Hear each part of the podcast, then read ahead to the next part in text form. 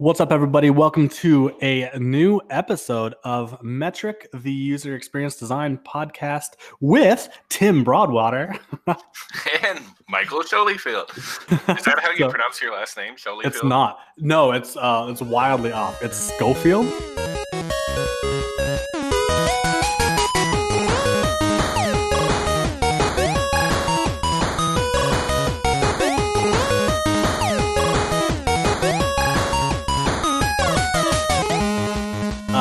My god! For so many years, I've been calling you Schoeyfield. So my username is like Schoeyfield, S E S C H O E Y F I E L D. There's no Y in my name or initial E in it for that matter. It was just uh, the result of I share a name with a popular fictional television character named Michael Schofield from Prison Break. I've been pronouncing your username for years, It's not your actual name. No, I, as soon as you said that, I knew what happened. It's happened a lot, and it's totally cool. I'll just start going by that. And now my my website, schoeyfield.com, it's sort of I'm just reinforcing this habit in the first place. I should just change my name. I've so. known you for like four to five years, and for yeah. four to five years, I've been calling you by your username. Yeah. Well, I mean, that's kind of the future, right? Like, yeah. like Ready Set uh, Ready Player One, it's like ah, it doesn't matter what your real name is. His real name, his real name is Parzival. It's it's yeah. it goes back to the whole thing where you know, um, like in Kill Bill, the true identity of Superman is Superman, and his secret identity, or and his secret identity is Clark Kent. I am WV Tiny Tim.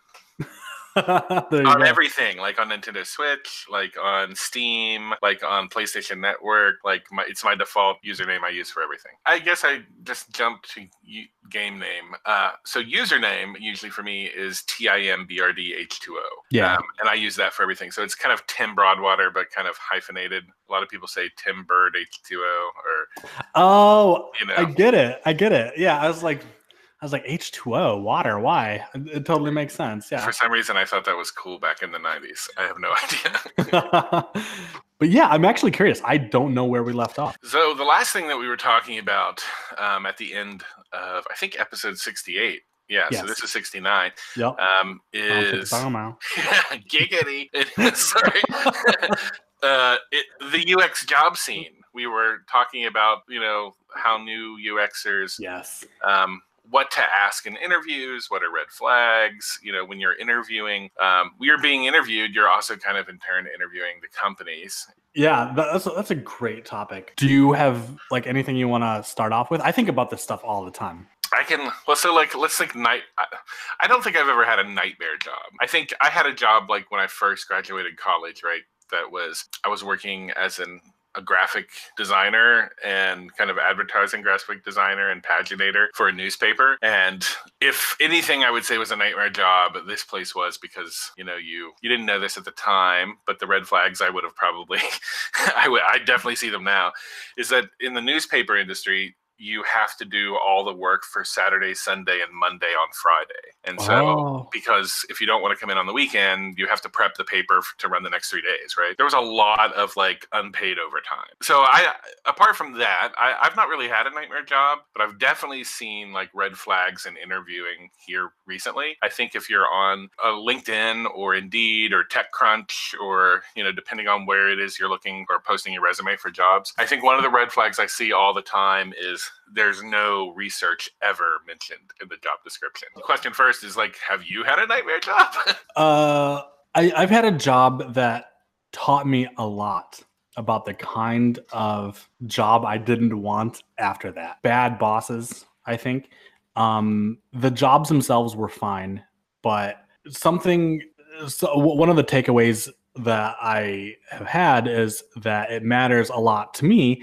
And this isn't true for everybody, but it matters a lot to me the the culture, the the hashtag culture, the the people that I work with. The, the boss taught me a lot too. It was a matter of the, the, a major thing it lacked, I think, was like a positive reinforcement. There was always something wrong, and and when things were right, there was just silence. Right. Um, it was one of those things where I would like have ideas, and uh, again, we talked about this maybe a couple episodes ago, where my ideal position and the one that I'm working toward and like now, and and I, have kind of like uh, achieved in part is one where I operate more at the strategic layer rather than this like implementation layer. But it was one of those jobs where, hey, like I was told what to do, and there wasn't a whole lot of like creative opportunity within the like that dicta. So yeah, I, um, I feel like that happens to devs a lot actually. Like devs are basically like if there is the McDonald's turnover rate, we got to fill the chairs. You so, have to implement. You know, we we just need people to build. You know, I ended up saying at like our team retrospective, like I'd, I'd said something at a team retrospective that like, hey, um, I like this week didn't go too well for me. Like I got a lot done. Da da da. You know, the the point of retrospective is to go over, you know, what went well, what didn't go so well, and what could we do better. And it's a little, it's a time to like revisit the sprint that has passed. And I aired, uh, I think, like politely, like just this notion that like, hey, like I had these da da da something something something um that I'm feeling like a highly paid mechanic rather than somebody who is part of this creative process. And the response I got was like, "Well, yeah, like uh, that's that's what you are, right?" Oh, um, wow. and, not and, even a gasp. You didn't. No. um, it, and it was just one of those things where it taught me a couple of things. That at this particular position, it taught me not to air the, not to be this open um, with emotions uh, that I have. So, um, when you said like, I mean, I think that's indicative of the work environment and the type of work, and you said certainly. that you've taken from that, you know, that you didn't want to be a mechanic or a basic level implementer. I actually think more people should be I think the opposite in regards to oh I should withhold from work. Actually, I think we're people and we should talk about it. And um, I think if you can say like you know i'm not really satisfied with this and like no one listened to some of my ideas it was more just get if we're always just doing this gsd kind of attitude get shit done yeah. it's like you know and uh I find what happens is if the response, which is like, well, that's your job and that's what you do, those people leave. They just leave and go somewhere else. And then it's kind of like, well, you either like the turnover or you don't. I mean, or you either like, and I think for a lot of new developers, probably that's really commonplace it's one thing that I like in hindsight, like I totally like I'm 100% on board with what you just said. I don't know if I would have known to look for that during the interview. I'm in a position now where um, hey, uh, like my boss and I are good friends, and we talk about like our feelings and and our, level of job satisfaction. And when I talk to the folks who are on my team, I ask them, I was like, "How happy are you right now?" You know, these are this kind of like open communication. This uh is is I've discovered is very important. I mean, there are certain well, questions to find that out. Uh, to your point, like I'm kind of curious, like what you would do. Yeah, like how would you even find that out? Everyone says like you there's two mentalities I think that come from like interviewing. I think it's the old school baby boomer 50s mentality of like, but just be grateful to have a job and shut up, you know, oh, sure. kind of mentality versus the, I think millennials get a really bad reputation about them. It's just like, well, you, you want to, you're going to, what? You're looking for a job that you enjoy? What the hell? it's just like, uh, no one goes, leaves high school, graduates high school and works a job for 30 years anymore. That just doesn't exist, right? Yeah. I think um, it's not bad to ask about team culture. You know, I think that's one of the things that I probably didn't learn until after so many years, like working. Is like, what's your team like? Do you do anything yeah. fun together? Like, I mean, what's the team culture kind of thing? You know, what's it like working there? But then, in addition to that, the other side of that, I think, is I and I didn't know this until I had a good boss, right? Until I actually had a good boss, which was a lot of years. I actually thought I had great bosses, but until I actually had a, a, fantastic one, and then it just kind of puts things in perspective, in my opinion. One who would truly, where you know, what is your career goals? What is it you're wanting to do here? Yeah.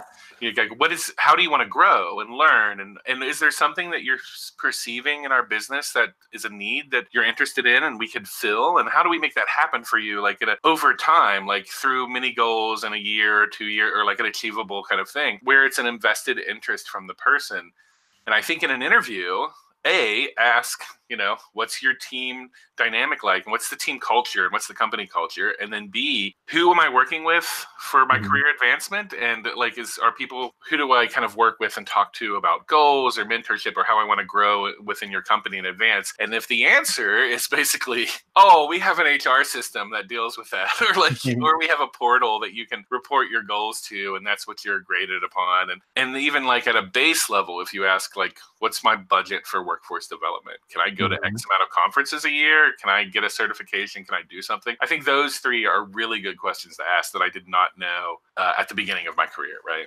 no, I hundred percent agree. Like, uh, like I, I've mentioned before that I largely wrote my own job description. I'm hoping to write my next one: career co-creation, mentorship, menteeship, um, friendship.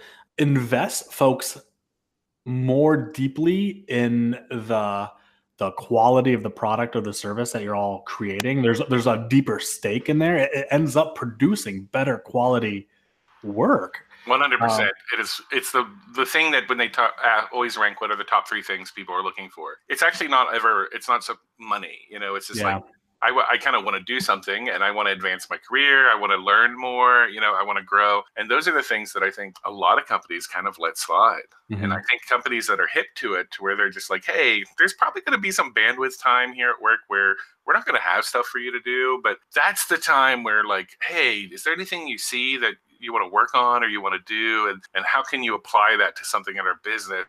Because we want you to kind of grow like a, a knowledge or skill set that helps us right? Another good question that i've asked in the past um, is like what what level of uh, autonomy do i have in doing my work? And that was something that i learned in my first uh, library job uh, with my librarian career that's good especially who's the what's the chain like a lot of places, I think mm, you'd be surprised yeah. that don't even have an org chart. And it's kind of like, is there a person who's agreeing to my work, or am I kind mm. of gathering my work and presenting and making decisions on my work, right. or you know, to your autonomy question? Yeah. It's the idea that like one thing that will crush your spirits faster than anything else is like being micromanaged for I literally was just going to say that. It's like coming to find out, like, oh, sorry, yes, if you were wondering about the chain and report structure and your autonomy, you're going to be micromanaged by your head. blah, blah, blah, blah, blah. It's like, great. Um, well, I'm glad we got that out now. I'm not going to continue this interview. I think even using like micromanage as a phrase in your interview is direct enough to catch them off guard. It's like, hey, it's like, are you going to micromanage me? Well, to your point right there, I think, you know, when you're in the position where you have a job, and you have the luxury uh, i mean it's not luxury but you have a job then it kind of is you either can be comfortable with it and you're like i'm not going to look or whatever. I always look. I think that's a healthy habit to kind of form and if you're not doing that you should. How uh, soon do you start passively looking after you get your job? one year.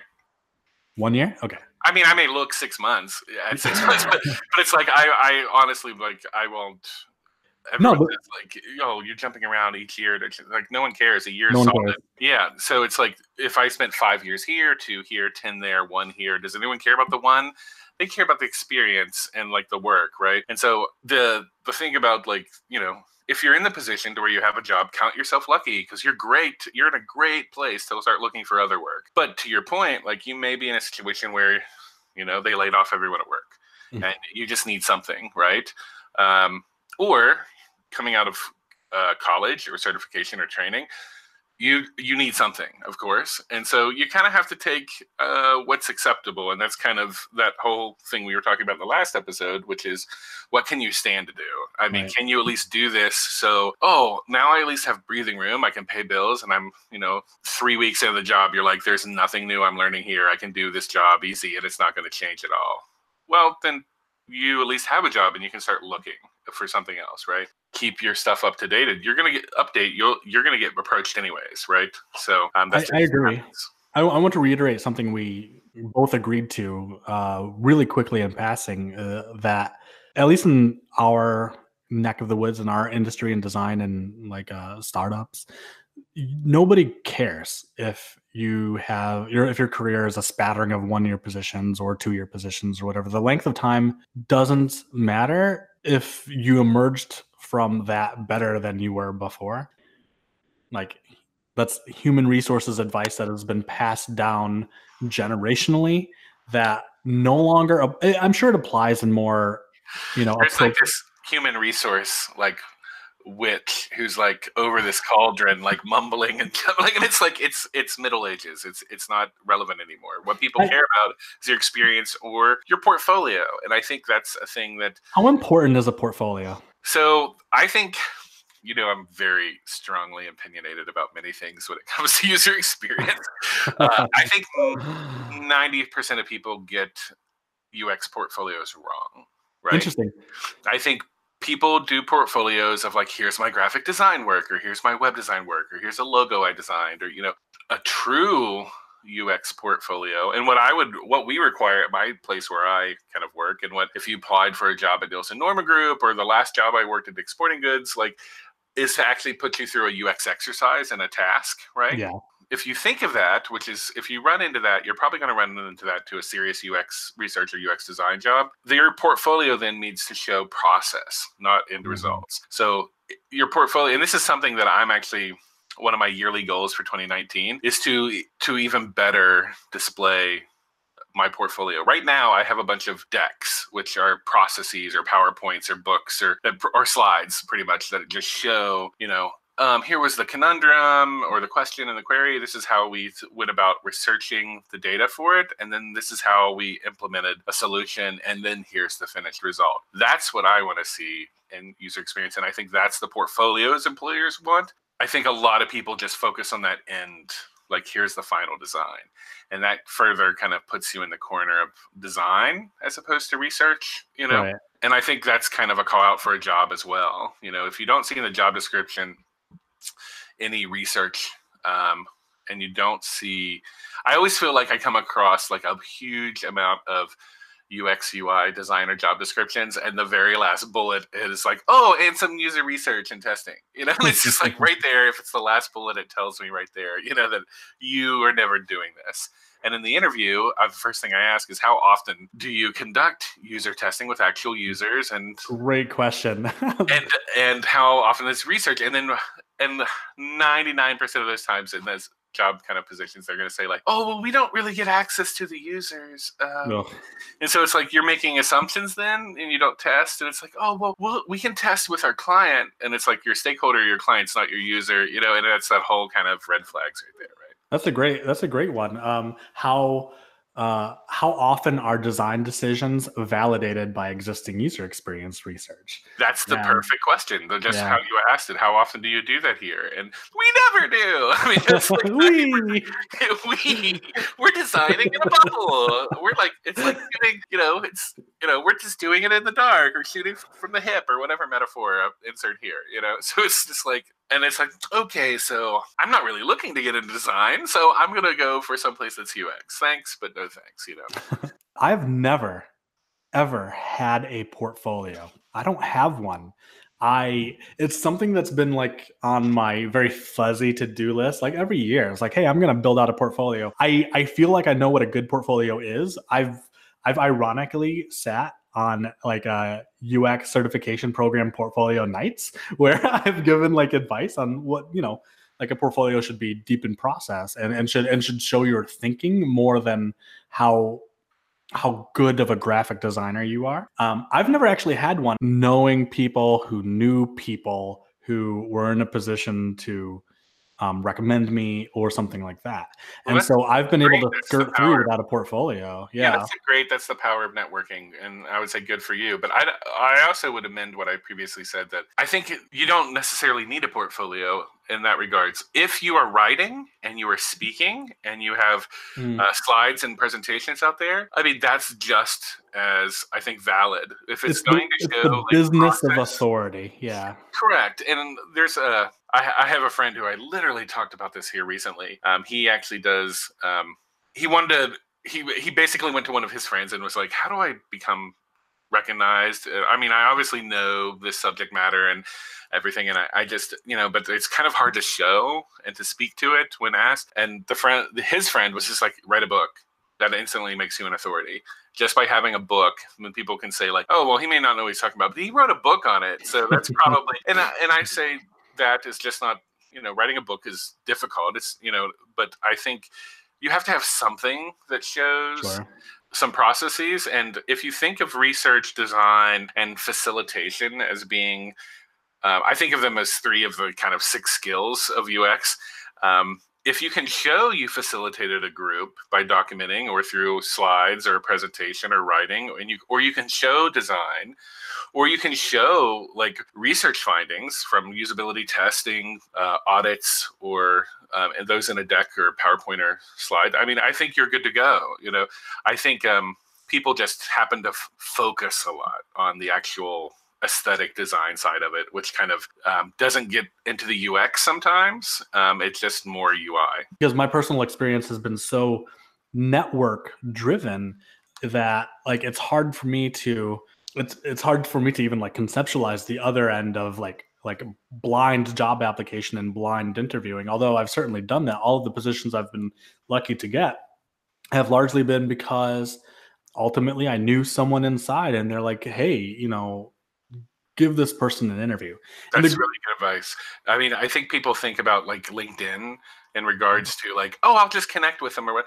I mean, I get tons of requests on LinkedIn, as does a lot of people. And it's like, I don't know you. I've never worked with yeah. you. I've never went to class with you. And and so no. LinkedIn is the place you connect with them after you meet them in the real world at right. like a UX camp or like a UX or IXDA. oh, that's is, great advice. Yeah, so IXDA in UX camp and uh, like there's a lot of different kind of UX meetups and I think you're right 100% you go out there to kind of build your network. You have more feelers out there more recruiters can find you. I mean that's the build working on your actual professional career network is an essential skill that I don't think baby boomers will probably understand.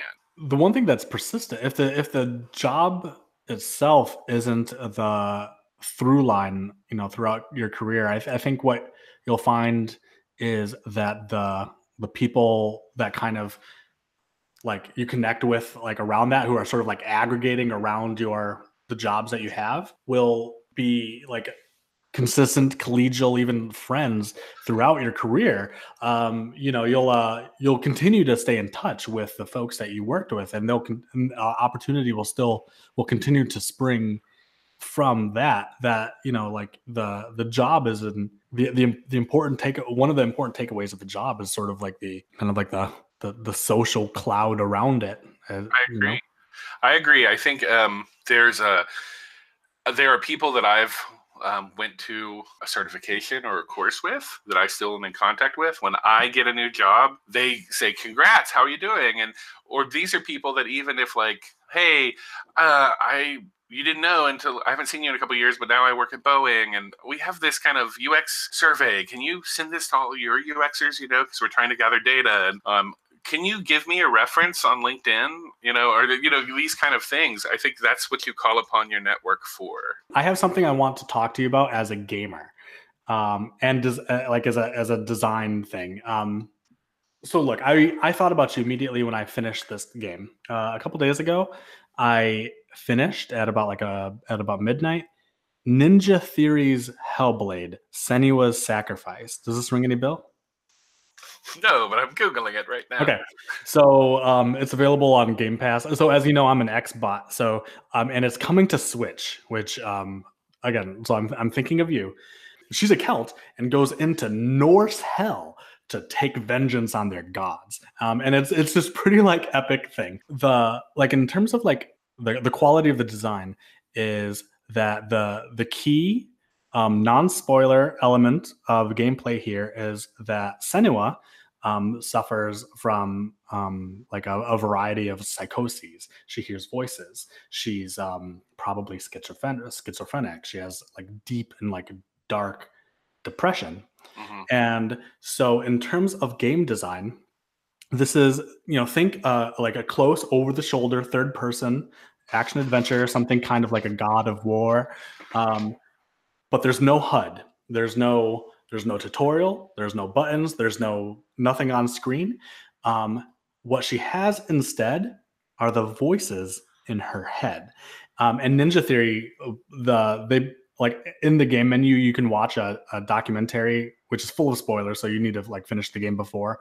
Um, but they they they discuss how they designed this game around um, like a kind of a by I think it I think the term is like binaural audio where um, best viewed, best listened to with a headset, where you have like whispers back here and over here. And they did a ton of research with um, uh, very, various like disability groups over the course of three years to try to represent what like schizophrenia may seem like to you know those of us who don't have it. So how this impacts game design is that you have the central character, the central story of Senua, her own voice as she speaks out of her mouth, um, her own motives, and then you have every every facet of her personality, the ones that I think we can all relate to on some level, the ones that are like undercutting your decisions, second guessing, the ones who are supporting, the ones who are excited, the ones who are afraid, all just kind of like whispering, like all around with a good headset. It's all around your head as you as you're fighting um, and stuff. If something like if, if something comes up behind you, there's no UI indication except you'll hear a whisper like like back here behind your right ear, like watch out. I was left speechless um, because uh, both the quality of the character, both that the the central character is like you know like the, the, the chief character has like a pretty significant disability. Um, it's not gimmicky. Um, it's built into the story. I don't know the, the lines between quote game reality and like Senua's reality blur and stuff, and it all like all meshes into like this this perfect narrative goo that um uh is just like you know like eight to ten hours of like pure immersion. It was fantastic. I have to recommend it to you to anybody who appreciates like a, a like game and a game as a piece of art.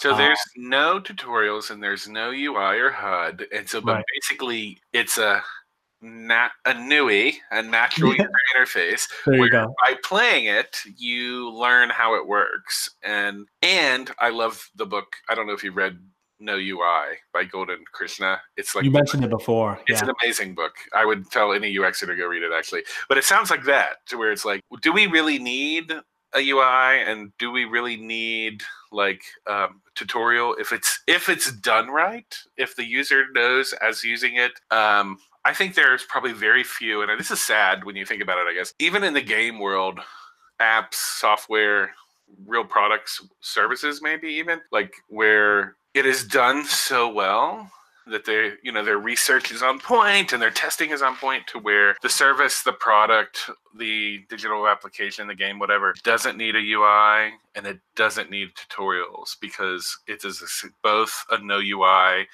and a NUI, a natural user interface. And like a fantastic. So what it sounds like is like this was just a phenomenal experience. You know, there was like you could just jump in and you knew what the things were when you when they happened, and you learned quickly. I think as a case as a case study in onboarding, it's it's something to be studied, even if you're not in the gaming industry. It's t- to that effect. There is no tutorial whatsoever.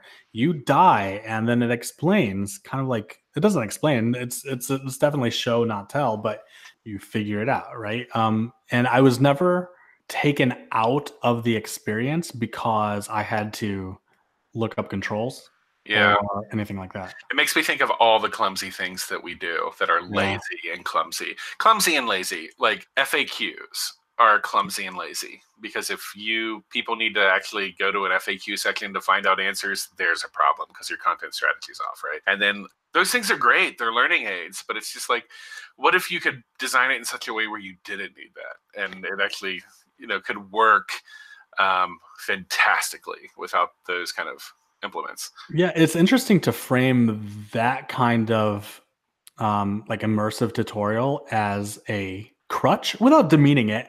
But like if you look at that, like, you know, is there a way that this could have been designed where you don't need the tutorial? I think is an excellent design challenge and and you know mental exercise.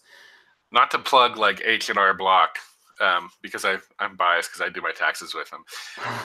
I think theirs is phenomenal. Like they they obfuscate and boil down and reconstruct data in such a way to where it's a conversation. I don't know if you use have ever used H&R Block to file your taxes and it's mm-hmm. it's like, you know, February 27th and tax season is upon us. Um, it's always these questions. It's like, "Hey, how you doing? Uh, did you did you uh did you get married last year? No? Okay. Did you, did you start a business? No. Okay. Well, we're just going to import this from you from your last tax return. Is that okay?